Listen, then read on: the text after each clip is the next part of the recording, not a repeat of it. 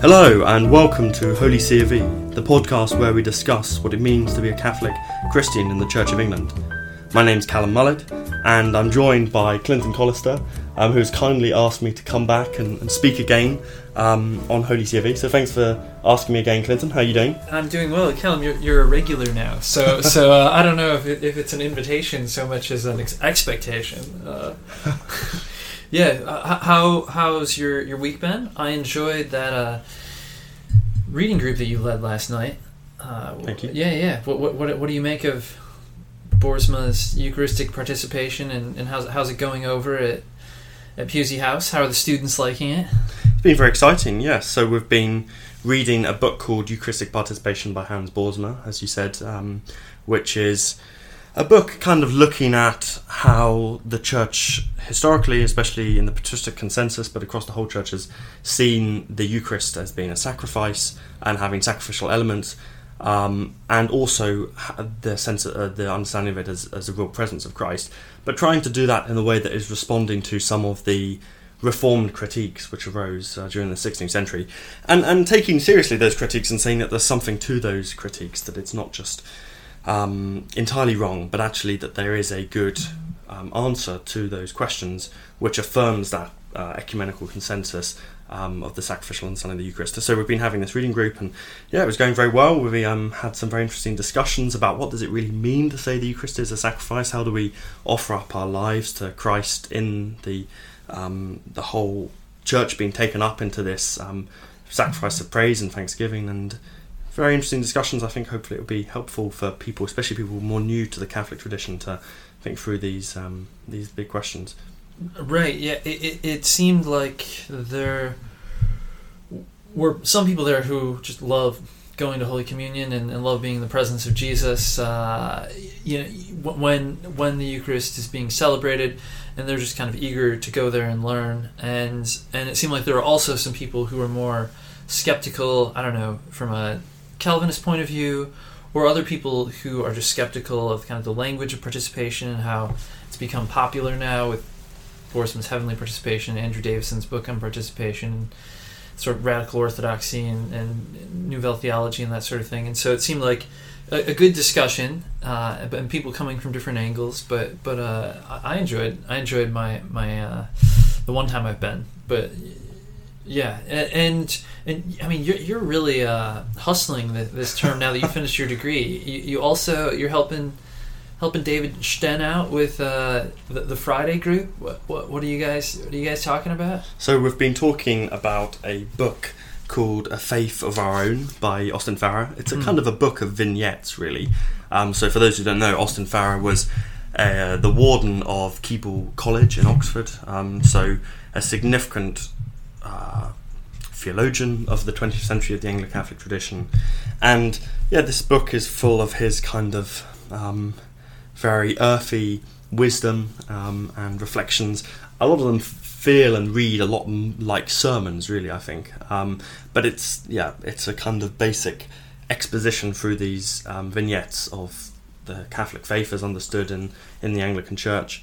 And again, it's been really interesting to um, encourage people in that and kind of welcome in lots of people from different angles, lots of them uh, people from more evangelical background, and kind of think about uh, what it means to be a Christian, what is the church, uh, what are the sacraments, and uh, yeah, kind of doing the bread and butter stuff of Pusey House of Yeah, well, standing and, in that and, gap. and, and he's kind of a, a, legend as a I don't know as a scholar, as a priest, as a theologian, because he, he has all these different ways he can speak. Well, I guess Mm. maybe he's like and and and he right uh, or somebody that, who who has these different registers he can speak Yes. in because I remember my friend Ewan Grant who came on for an episode.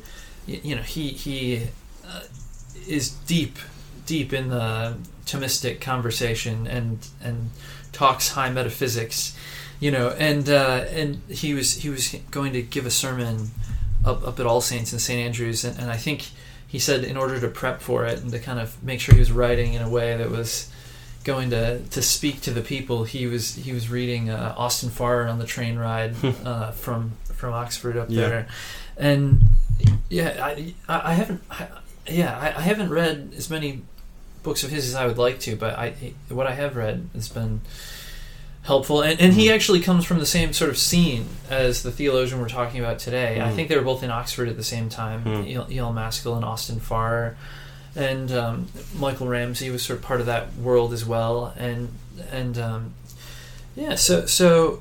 That, that sounds like good stuff. Uh, it's amazing that I managed to talk you into to reading another book for this uh, episode. well, all the Anglo-Catholic theologians uh, for this term. yeah. So, how have you been finding being at Wycliffe, Clinton? It's uh, great to have you as an ordinand training with me. How have you found it so far? Well, today I, I had to get good at the commute. I, I don't know why.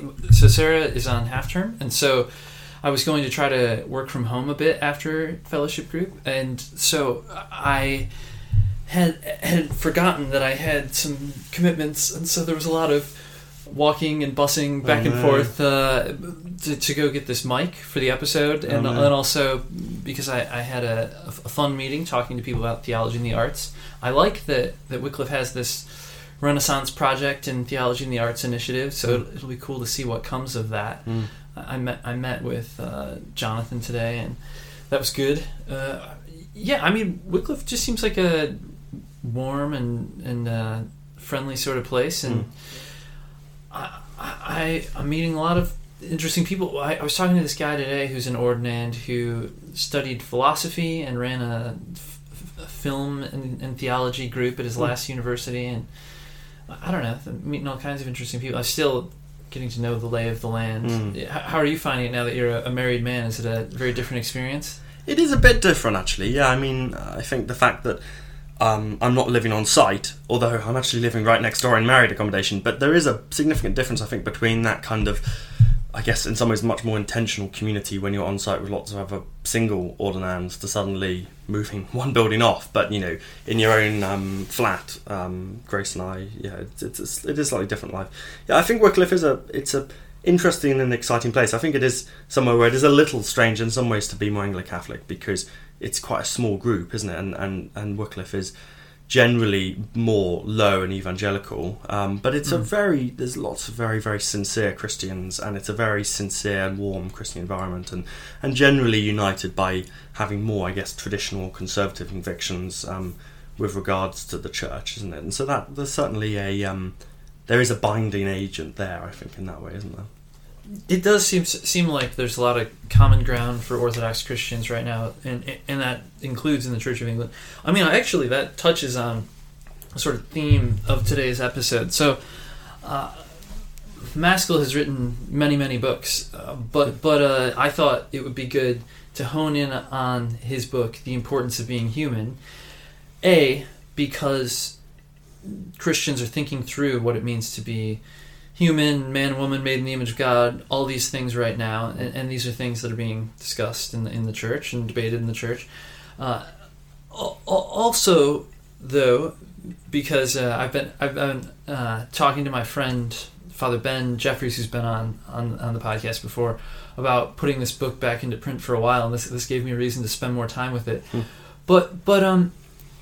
Yeah, to, to your point, I, I think evangelical Anglicans and Catholic Anglicans share a conviction that Scripture, as understood in, in the tradition, gives us truths about what it means to be human and what the nature of man and woman and uh, husband and wife, marriage, family, all these things are, in a way that if you're of a more, mm, I, I, guess you'd say, hmm, a, a, a more contextual or, or, or um, a, a sort of philosophy in which you think that revelation develops in ways that can depart from or contradict or just rhyme with the, the past rather than Progressive, actually, maybe. yeah be maybe pro- pro- progressive. Self-identified term, yeah, yeah maybe that would be a more positive way to, to frame it.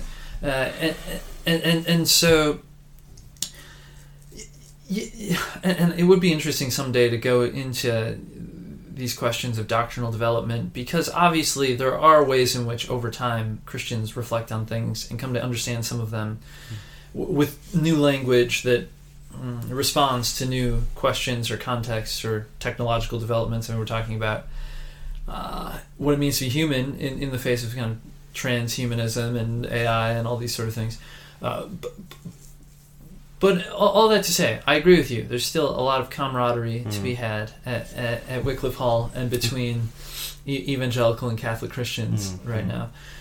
Uh, so, so shall we say a little bit about um, Mascall and the importance of being humans? I, I guess what, what are some things that uh, jump out at you in terms of your kind of in, introduction to his work? Have you read any of his other books before this?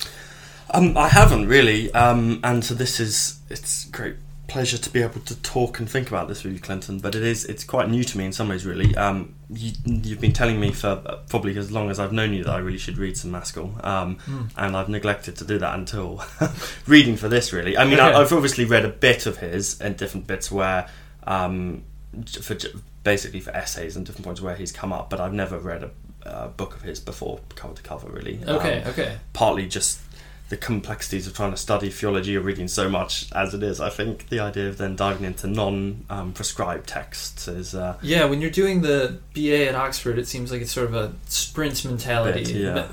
They, they assign a great many books. Uh, yeah. But that's the, the pleasure this year of having more time to really engage um, more with, especially books from the Anglo Catholic tradition. Um, no, I thought it was an excellent book, um, and I thought one that was very timely. And uh, I know the bit that we're kind of intending to talk about today is the first half of it, where he talks a lot more about um, the u- uniqueness of, of humans and um, the context of humanity in the context of evolution and of technological advancements. And it did strike me, I mean, just how, in some ways, how forward thinking he is for someone writing in 1958. He is talking directly and, and tackling some of the issues of transhumanism, um, which really are only coming to the floor properly now, right? Because we've actually, you know, it'd be another 50 years after he's written this that the technology which would really de- begin to develop around, especially AI and things like you say, has actually makes any sense, right? But he he clearly in the in the late 1950s is is seeing uh, maybe prophetically this kind of move um, of what it means to be a human and the role of technology in that.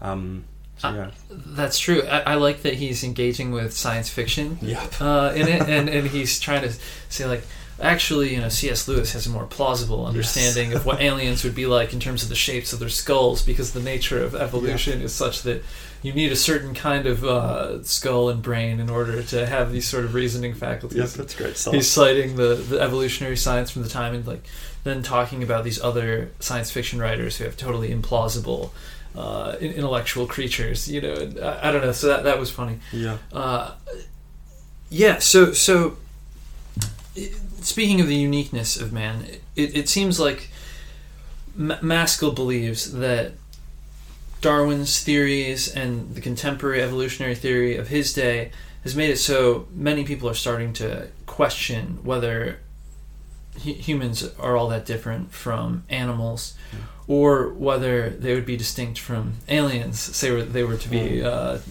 discovered uh, and uh, and so he he wants to look at this head on and this is part part of what I like about his work he has a, a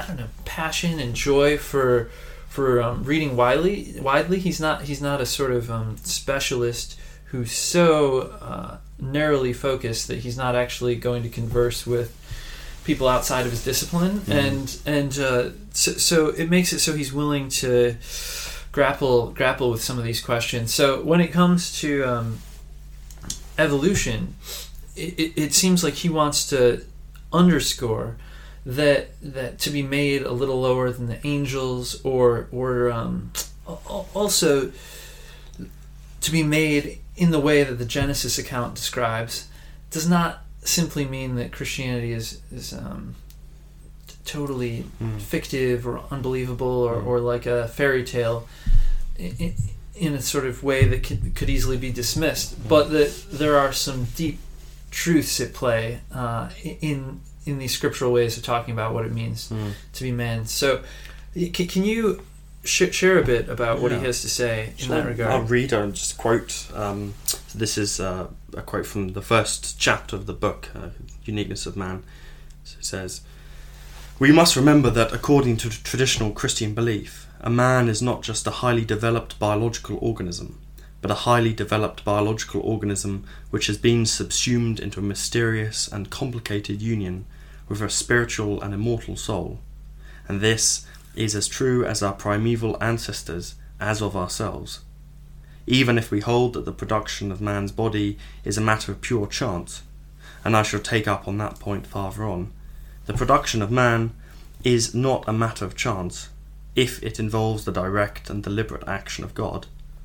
In the language of Genesis, the Lord God formed man of dust from the ground and breathed into his nostrils the breath of life.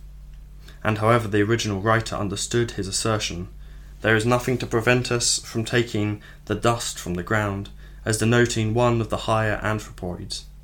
The production of this anthropoid may indeed be a matter of chance, like so much in the evolutionary process, but need that worry us? Suppose that God uses just this method of chance to produce here and there the occasional physical organism which, by its organic adaptability and its cerebral complexity, is an adequate counterpart for rational and spiritual soul. Yes, so, so I like that he he's pointing out e- even if we go along with what was the contemporary evolutionary theory of his day, and and there's a, a lot of truth to be found in here and a lot of explanatory power. Some people would would then assume, oh, well, that means that humans can be reduced to simply their highly developed biological systems and. Mm. And that, that we can explain them on a naturalistic level or a naturalistic plane. And he, he gives a lot of good reasons why that's not adequate as, Mm. as this all develops. But even early on, just from the Christian point of view, saying, well, we're also spirit and soul, and from the account that we find in Genesis, even if there was something physical that was simply taken up by God Mm. and formed, it was breathed into and given given this life, and the, so so there's the, this holistic vision of the person, and and a, a lack of fear of contemporary science. He doesn't he doesn't think that it's going to be able to disprove uh, the, the truths revealed in Scripture. Um, what, what do you make of that? I mean, it's very interesting to me because um, I didn't grow up at all as a Christian, and I grew up in very much a kind of more secular environment. And for me, when I was in my teenage years and considering um, the purpose of life and why I was here, and, and did it really make sense that um, I was here on this random planet by a long process of blind chance, uh, effectively working behind the workings of the universe, to, and then um, evolution of uh, biological organisms to where we are now to think about this. I had this instinctive feeling as a 14 year old that this this didn't seem very likely to me that this had all happened kind of by blind chance and blind chance and blind chance and accident Mm. of a chain of kind of infinite um, progress. And so it is very interesting because I guess that's exactly the logic that he's kind of probing in some ways was uh, in a much more less developed theological way. It was Right. those kind of instincts I think that really led me to consider, well, maybe there is a God. You know, maybe we're here for a purpose. So um, I think this is something that a lot of people really if if they really dig down, it is a question there, and and for people especially who don't have any religious system to um, place their understanding of it here, are we really here by a great team of accidents? Um, and I think Mascall does do a very good job of kind of um, trying to flesh out why it it might be unlikely that that life would have formed in the way that it has unless some unless God desired it to take that course in some ways, but also um, that there is the, the, the, the biblical account that the account that we as Christians believe about human beings as being these strange things which are um, somehow reach up spiritually are spiritual beings and yet are also animals in some sense. That that is not one that is um, need be at all contradictory to significant aspects of modern science even if it might begin obviously at quite different presuppositions about um, well obvious presuppositions of, of whether there's actually purpose behind uh, human beings and, and biological life. I, I appreciate the way that he puts these these theories of evolution in the context of Christian doctrine of creation, and and in particular how he talks about God is the creator and the sustainer and is providential, and yet God created us out of His own freedom of choice, and it's not as if um, we're Platonists who believe we simply emanated as parts of the creation Mm. from from um, the one, and and it was a sort of deterministic aspect of God's nature that there would be creation, but instead he's saying God has this freedom of choice, and that as persons, you know, gi- given um, spirits and souls and uh, reason, we also have sort of freedom of choice uh, Mm. as made in His image, and this allows for this relationship between God and man, and I, I I think that's um, yeah pr- profound how how he um, makes that makes that clear how how um, the, the interplay of evolutionary theory and the doctrine of man. Mm. Um, It, it's something I, I, I don't think he made the point, but it's something that you're talking about Bishop Tom Wright, who we're very um, thankful to have residing in Wycliffe as the kind of um, in-house um, senior theologian, so to speak.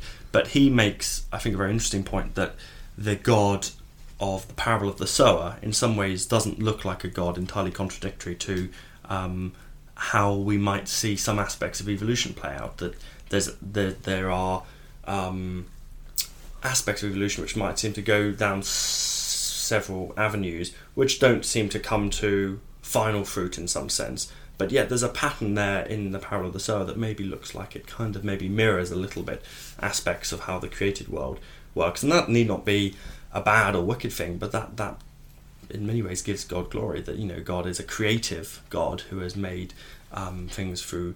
Um, and this is this is a point that he pulls out right that Mascall pulls Mm. out of um, God may have created lots of different organisms and animals just for the joy of creating him in some sense that that is a good and um, a glorious thing in some ways and need not worry Christians uh, at all. and, and Mascall, in responding to Huxley and other um, evolutionary theorists and critics of the, the doctrine of creation, uh, almost anticipates you know what, what was in vogue when I was an undergraduate, the, the, the sort of new atheist Richard Dawkins naturalism, in in which um, evolutionary theory is thought to explain everything, you know, metaphysics and the cosmos and and physics and you know it, it's the sort of um, over ambition of, of the theory and the sort of land grab that t- t- t- took place, I think, during his day, but then also, uh, you, you know, in in the 2000s, that was a common way to, to Mhm. view things. And you know,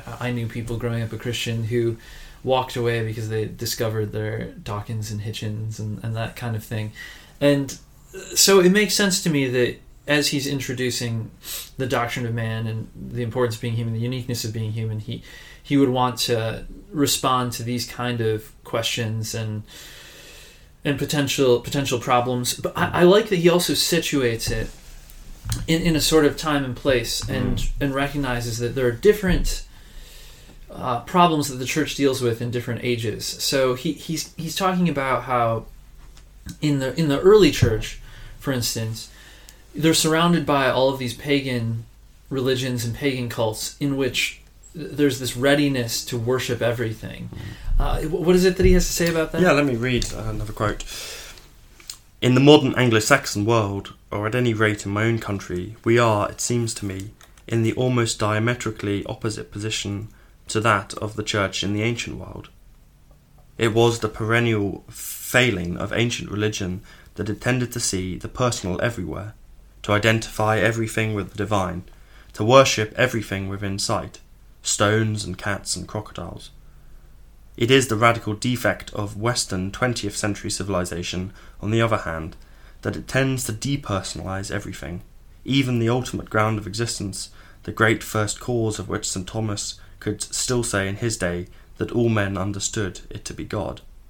In the ancient world, the church had to devote a large amount of its effort to stopping people from worshipping, for polytheism was for them almost second nature. In our time, the church finds it difficult to get people to understand the very notion of worship, and the civilized European, I must leave you to decide whether this is true of the civilized American as well, is as little likely to become a polytheist as to become a Polynesian. And maybe this is interesting, maybe because I think obviously this is still very much true, um, but it is interesting, and maybe this is the the little bit of age that you know, is between us, which is not Right. much really, but that actually that wave of new atheism maybe has has come back a little bit. I think, hasn't it? That it, it seems to be going out a little bit um, more than maybe it was seemed to be pushing further in. Maybe the tide is receding a little bit. I, I'm sure you know. Still, we are still in an age where we tend to depersonalize much more than we tend to uh, personalize, like they did in the ancient world.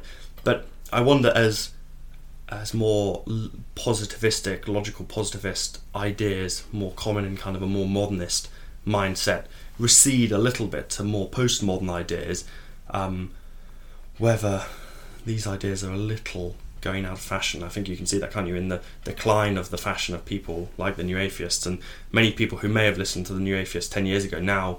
Um, listening to people like Jordan Peterson and, and you know or Jonathan Pageau have you know much more interested in um, at least a psychological understanding of, of religion, um, if not in Peterson's case of a kind of maybe more metaphysical uh, context of it. Right.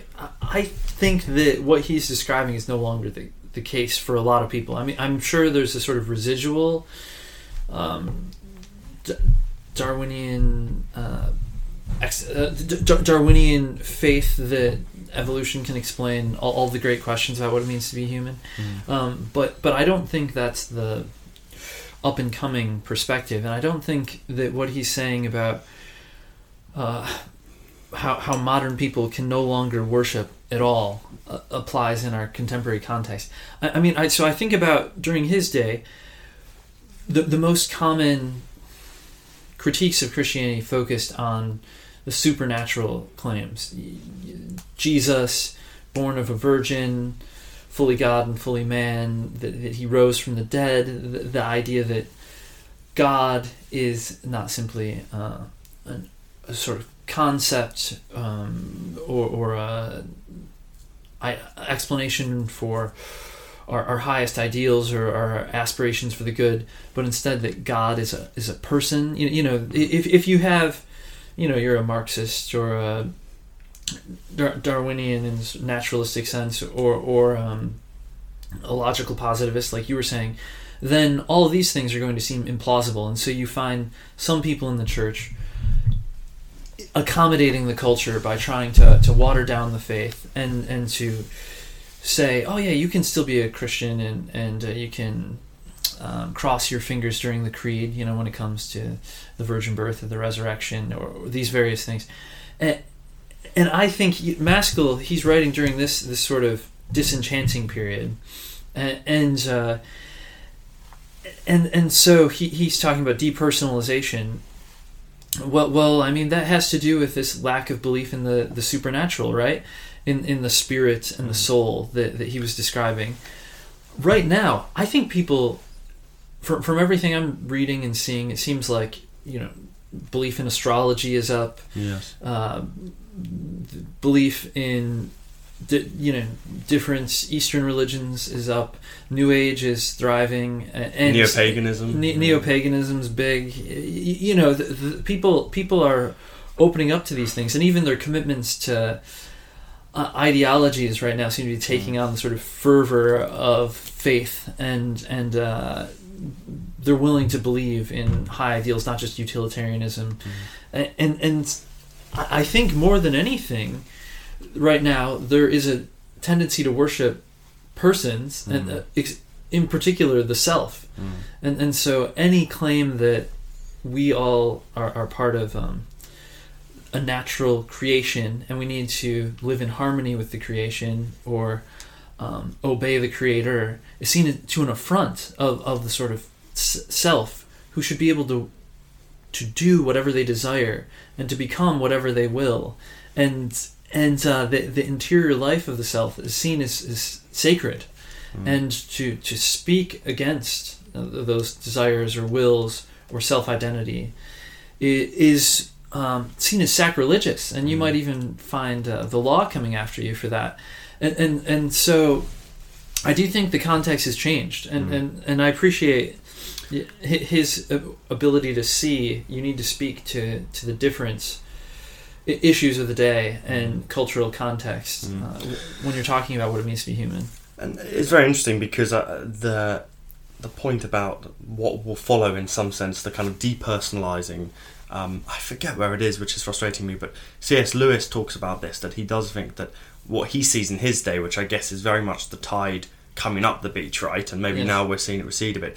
He thought that it would recede and that actually it would be replaced by some form of uh, paganism in some sense, which I think is how he describes it. I must look where that is, but I mean, it's interesting that you know these um, these mid twentieth century theologians, Anglican theologians, did have maybe some sight where this is going. But to to your point about um, the kind of uh, yeah postmodern milieu that the church find itself in and, and responding to, it reminds me of a story that a friend told me. Um, so he, he's involved in kind of Christian uh, evangelism and, and especially in kind of student context.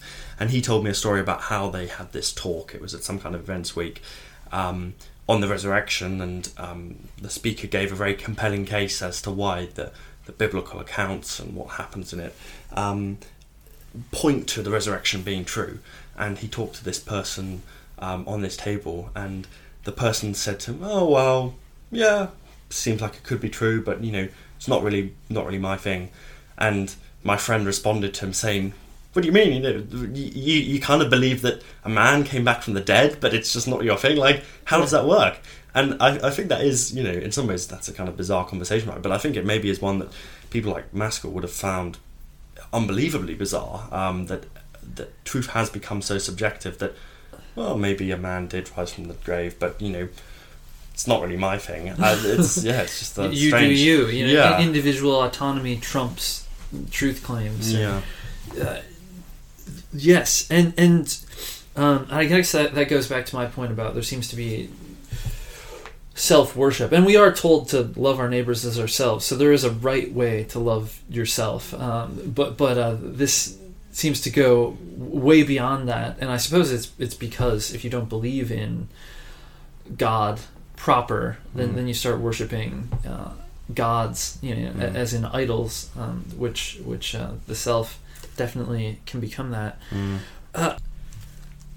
And it seems like Mascall focuses on the same point that you're making about human nature that because there is a creator and a creation, the creation is good, that there's a, a givenness to nature and things are made with, with a particular end and, and they're made to live in harmony with, with God's order of love. I mean, he doesn't use those exact words, but he, he definitely also picks up on those themes and it seems like it anticipates we, what we were talking about in terms of contemporary discussions about transhumanism and AI and, and what it means to be person. So, yeah, wh- what does he have to say about that?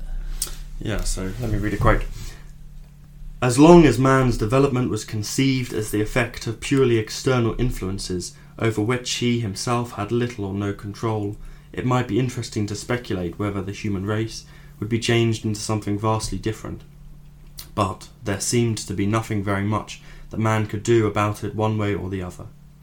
If, however, it is, or very well soon be, in man's own power to modify drastically his own genetic material, the question whether man is to remain man or is to be changed into something else becomes of immediate practical moment. If the Christian religion is true, we have quite solid reasons for holding that whatever development man is meant to go undergo, and these may indeed be far reaching, man is meant to remain man.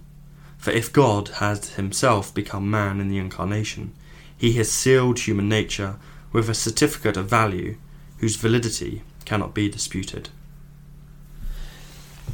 I, I like that point about the incarnation, and I hadn't mentioned that in terms of emphasizing the goodness of creation and the way in which manhood, in particular, is supposed to remain what it is. You know, Mm. that that gives us this participation in God through Christ. And, uh, but but it is fascinating how he could see all of this coming because I don't know if I've ever told you this, but I was a part of a study for think it was probably five years in which they were working on a gene therapy treatment for my condition that made me lose my sight, Leber's hereditary optic neuropathy. Mm.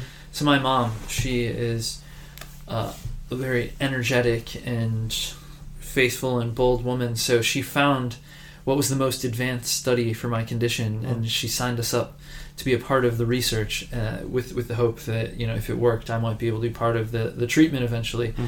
But what they were working on is using a viral vector vector agent to actually alter your genetic code so that your optic nerve would start working again.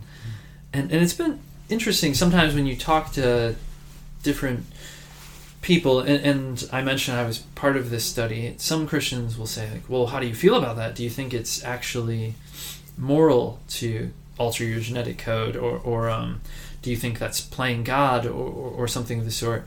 And, and uh, so, so he seemed to an- anticipate these debates. Mhm. I mean, I, I I don't actually think there is a problem because you're not trying to have superhuman eyesight. You're simply trying to restore normal eyesight or eyesight as it exists in the goodness of creation. Mm.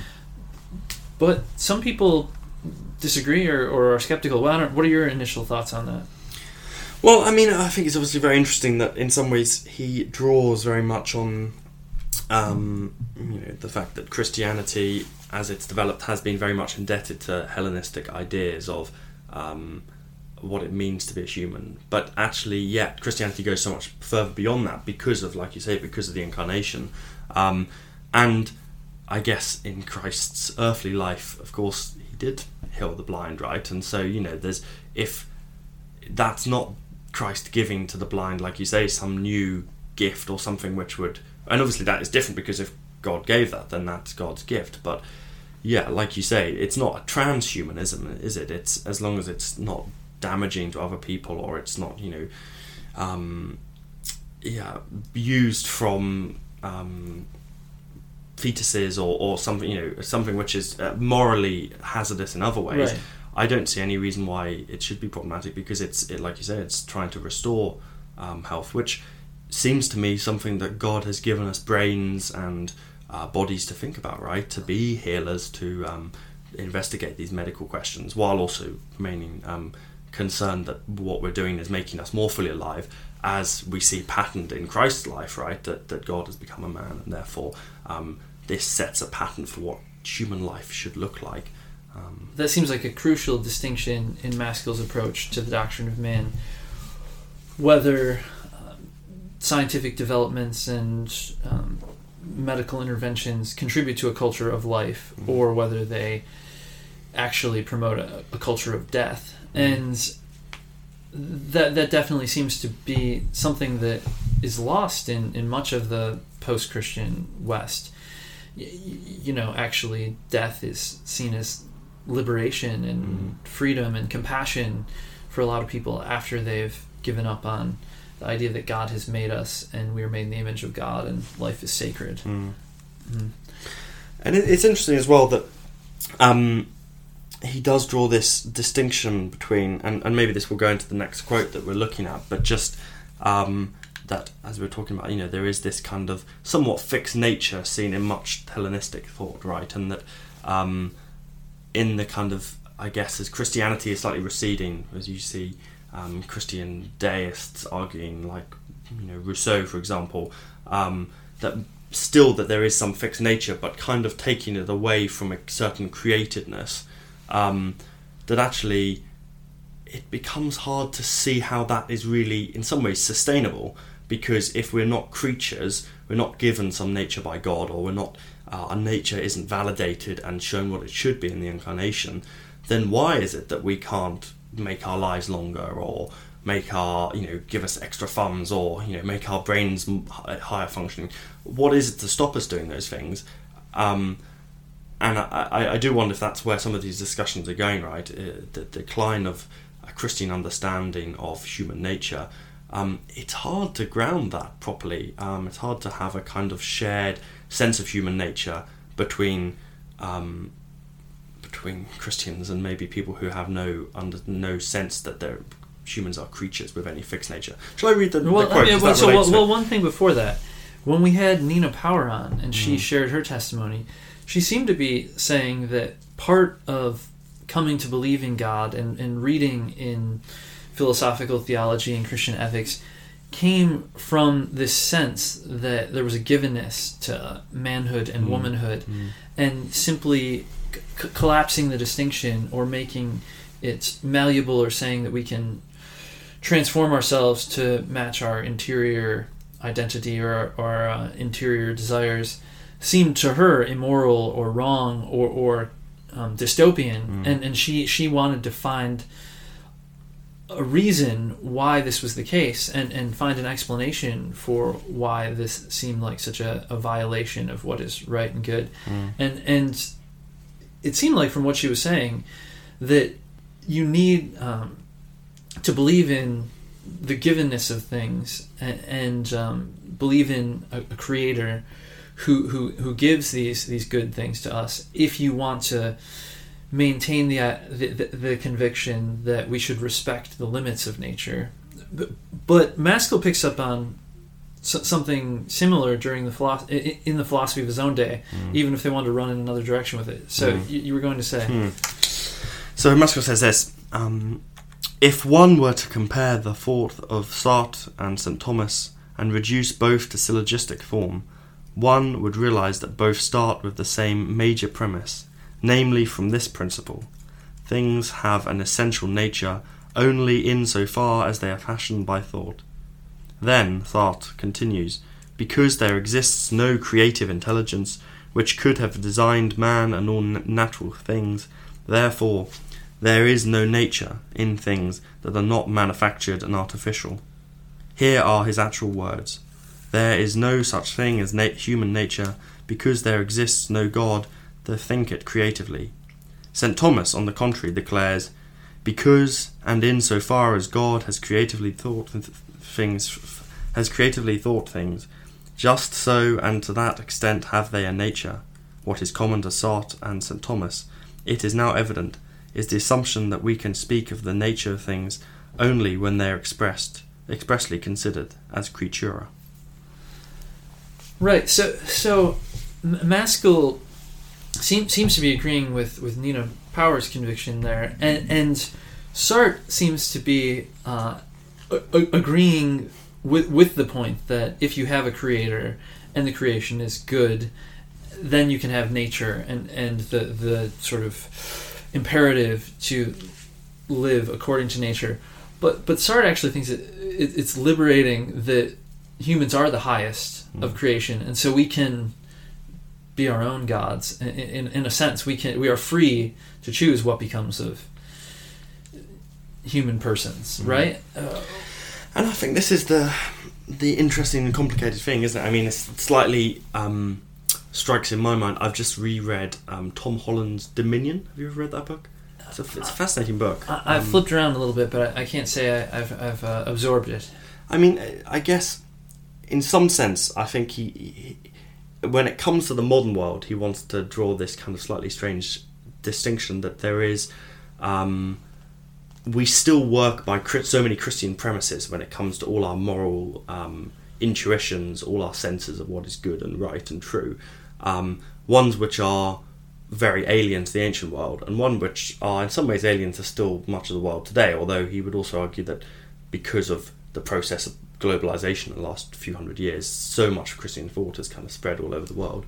Um, but yet, there's this kind of um, difficulty in justifying why exactly it is that we still have these kind of moral principles. And I think Sartre is kind of pulling that, that complicated distinction right there that there is. Um, why is it that we still have any sense that there's human nature if if we don't believe um, that they're creatures?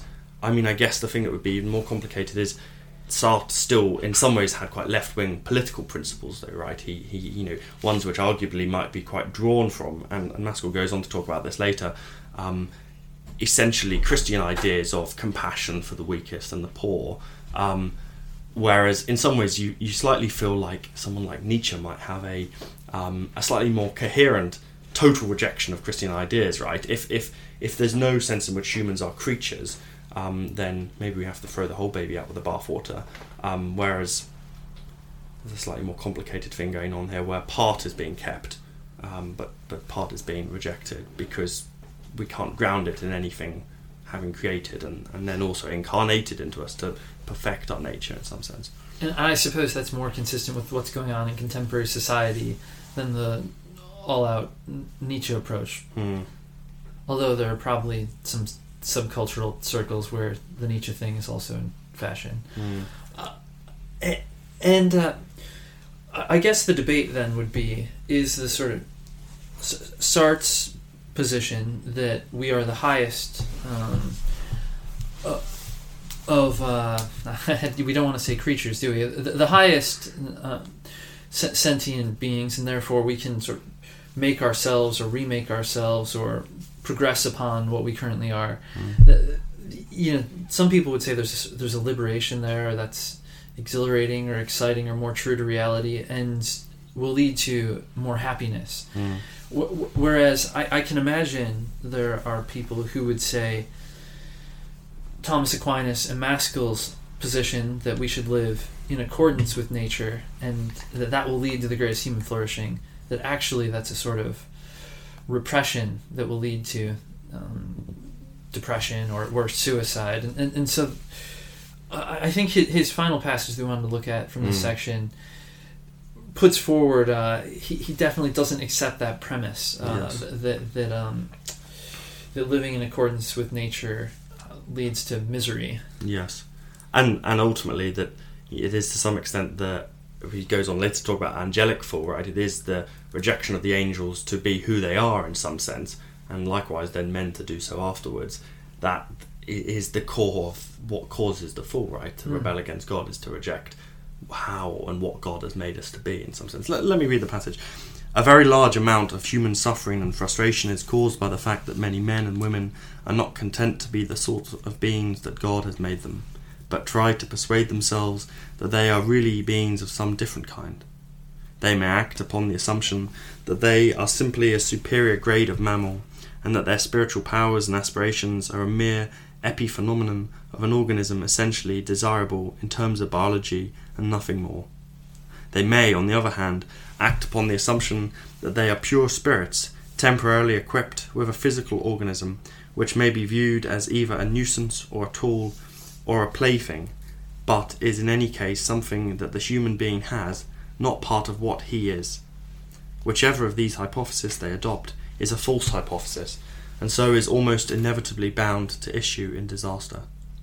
I think this is a really interesting passage, and this is something which I thought was very helpful. Actually, that Mascall said um, that we the, the, distinction, I guess, between um, people who would reject any sense of um, human persons as uh, or having a spiritual nature, mm. and those who would reject the notion that we have any kind of embodied form um, that's worthy. You know, so you, this is you know clearly between a kind of you know a very materialistic context of what a human is, right, which rejects any spiritual context, but uh, as opposed to uh, say a Manichean understanding of the human body that matter is somehow wicked and something to be thrown off.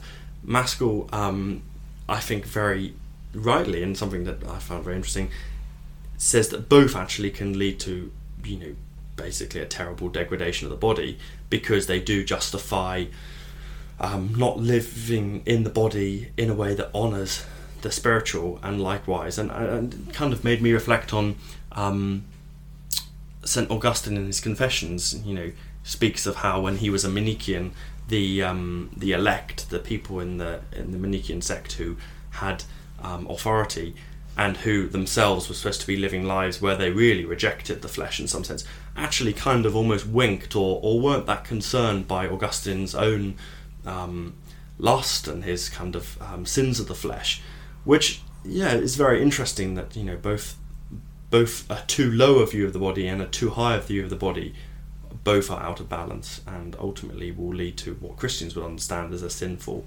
misuse of the body's uh, purposes, I guess.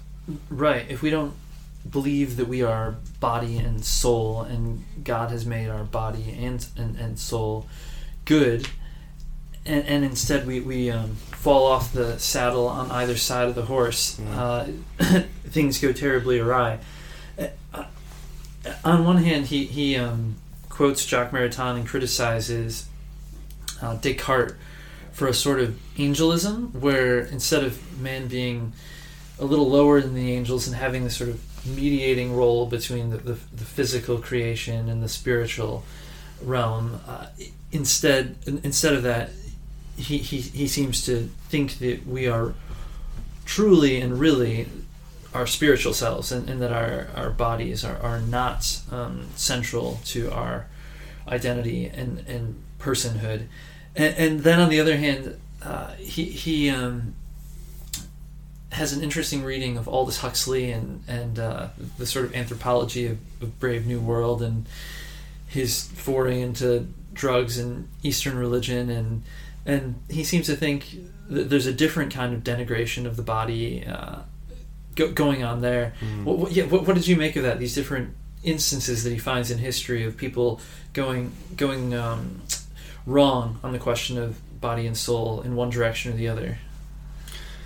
Well, I, I- as a, I mean, I think he's he's very accurate. I think as a Christian, as you say, we have to we have to believe that we are bodies, that we are, you know, in a sense, animals, and yet we have been, by the grace of God, um, made into, um, called into imagehood. That we have this spiritual reality to us. We have a soul, and and that therefore these things have to be balanced. That you know we we can't, um, and and that the temptation, I guess, I think, you know, from the devil is to fall in on either fall off on either side of the horse, like you say, right? To Mm. um, to and and both ultimately lead to what Scripture clearly says is not what the body is meant for, because um, it is a justification for the lust and for the flesh to.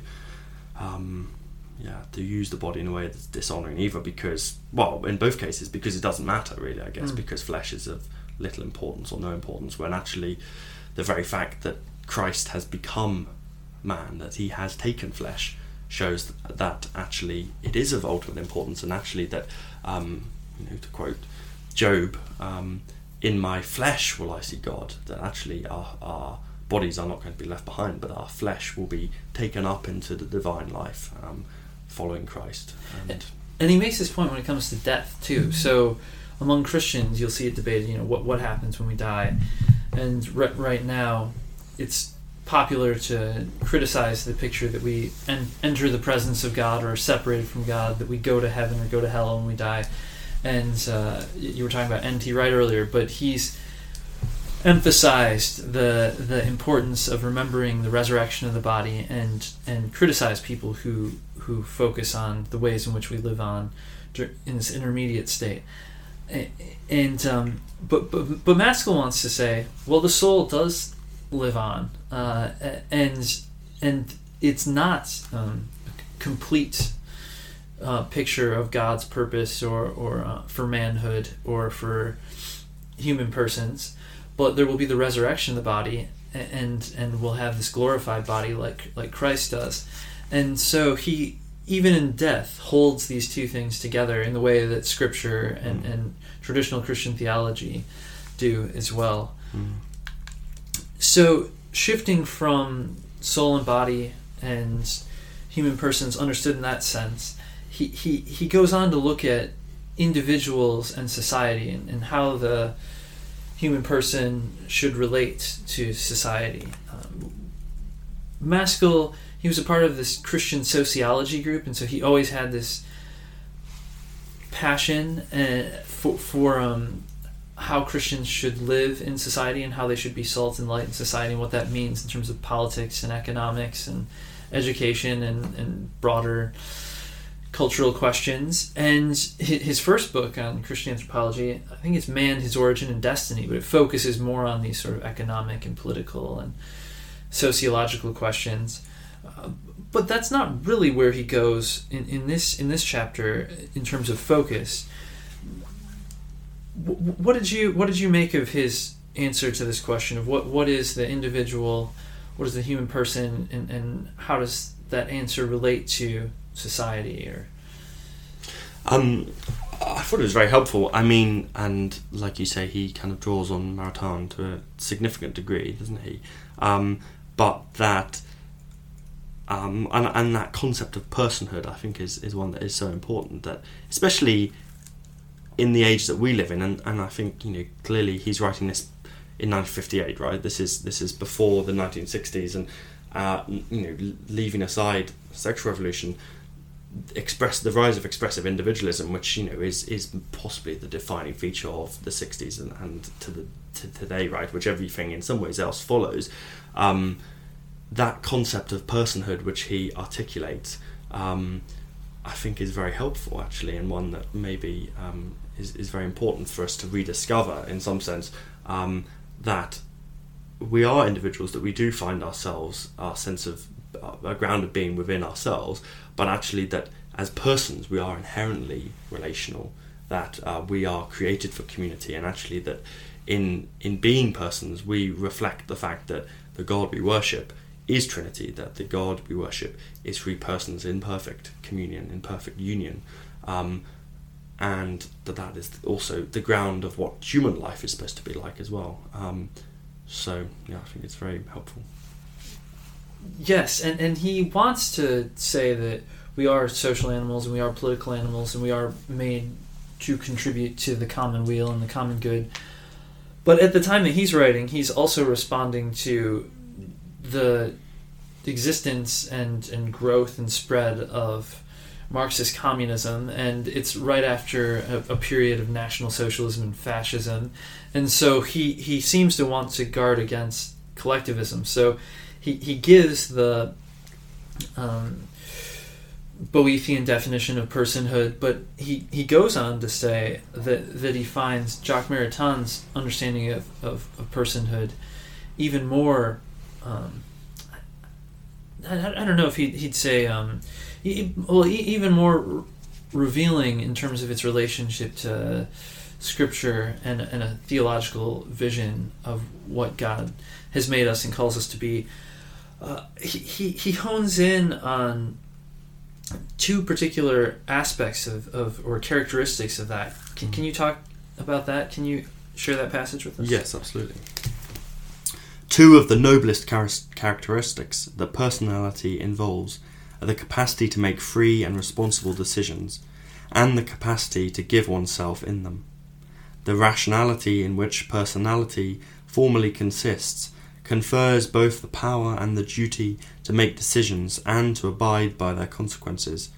As God's vice regent, bearing on himself the seal of God's image, man has been given a kind of finite and relative participation in the creative activity of God and the sphere in which this freedom is supremely operative is that of his own inner life.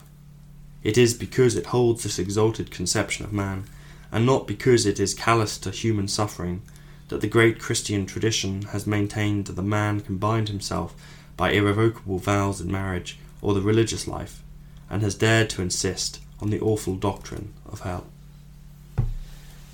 So, what, what did you make of this argument? Because I, I think some people would find it shocking. He's he's saying some of the highest aspects of what it means to be human have to do with freedom, and I think even a lot of Christians right now would say, well, freedom and this mm, emphasis on individual autonomy in the West and the Anglosphere is what's made for a very atomized and lonely and broken culture. So if Christians think so highly of freedom, doesn't that just make us part of the problem?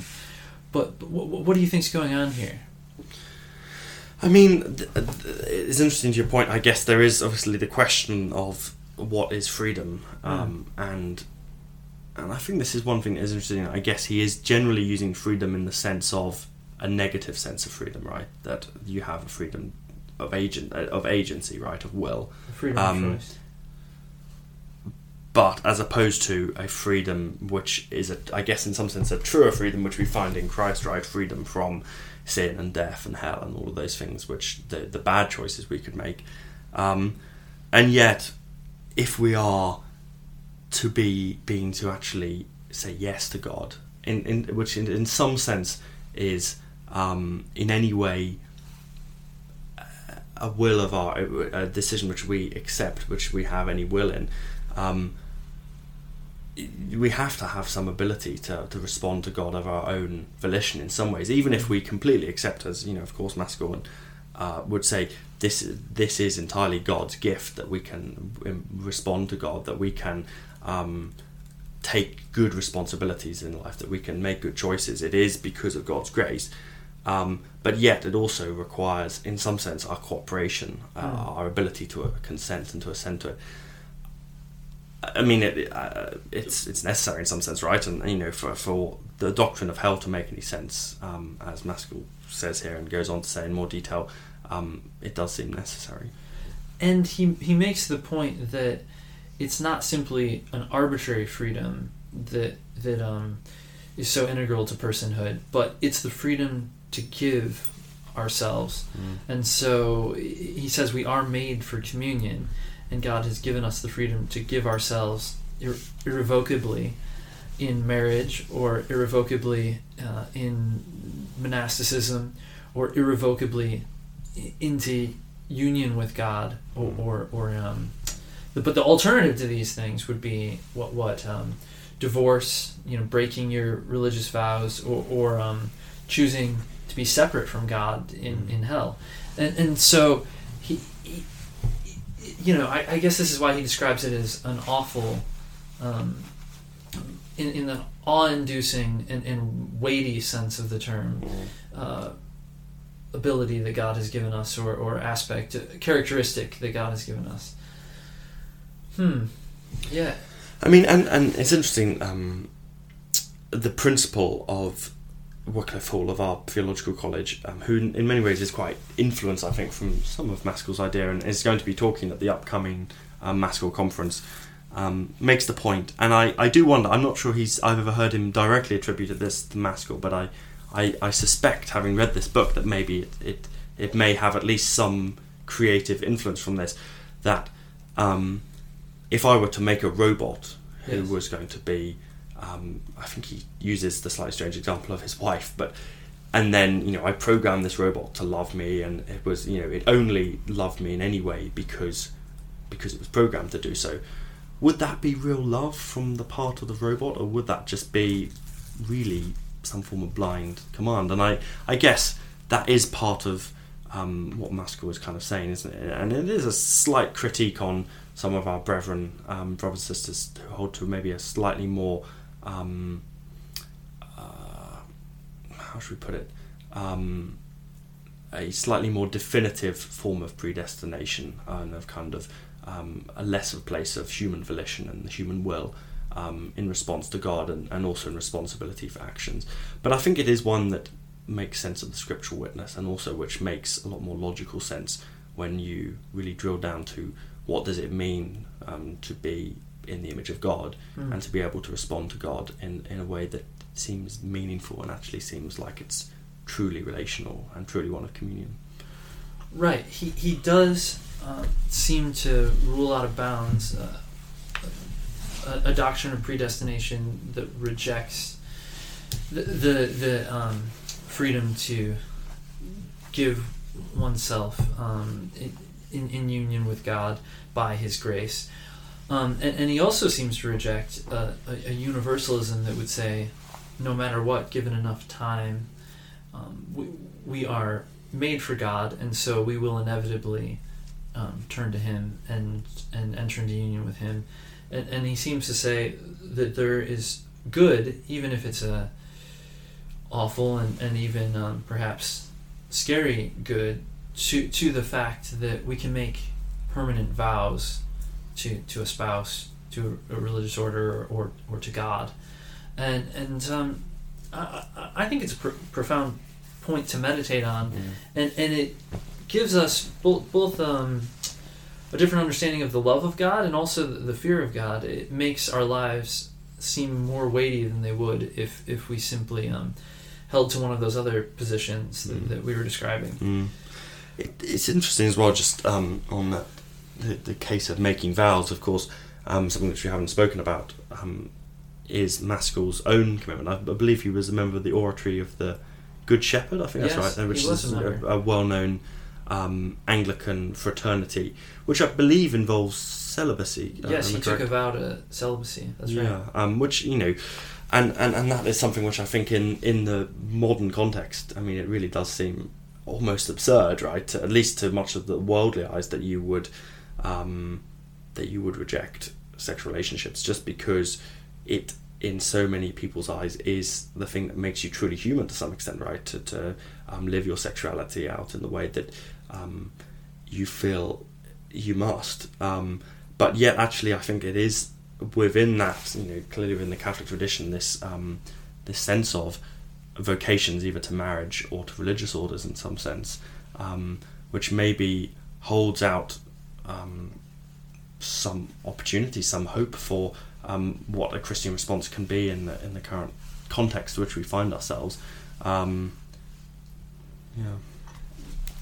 Yes, and you can't hold to Christianity and, and um, believe what the culture tells us about um, the expression of sexual uh, orgasm and satisfaction is required to have a good life because, or required to be properly human, because Jesus would not have been Mm. a, a, real human if that were the case or lived a good life. Mm. And if you start denying that Jesus in his celibacy was a, a real human and lived a good life, then you've gone so far from the Christian faith that he is the way, the truth, and the life Mm. that, that you're in a whole new religion. Um, so I think that's an important point, and and I think it, it, it contributes to to to this idea that human relationships and communion are more than just the physical. Although in many cases people are called to, to physical union in Mhm. marriage, um, he, he ends by talking about what what um, we should be working and hoping and praying for in terms of our social relations. Can, can you share that Mm. closing quote and then we'll call call, call it a day? Mm. And I think this is helpful just to add on to that just before I read this because, um, you know, Mascall is positing in some sense that sustenance that we need to live, not as you've put, you know, on this kind of um, that it's sexuality that makes us human in some sense, but it's actually um, the presence of God, and especially someone who you know is very committed to contemplative prayer and actually um, receiving energy and grace and the ability to live well um, through con- contemplation of the divine presence. Mm. Um, so let me read this last paragraph. It is the contemplation of God in prayer that must be both the source and the end of all human activity in society. The astounding energy which has marked the lives of many of the great contemplative saints will no longer seem paradoxical or unexpected if we recall that in their prayer they are energized by the God who is pure and absolute energy, and that in their activity is an overflow from their prayer, that it proceeds ex super abundantia contemplationis, and if contemplation is the source of all fruitful and rightly coordinated activity, it is also the ultimate end to which that activity is directed. For the end of which each man is made is the contemplation of God in heaven.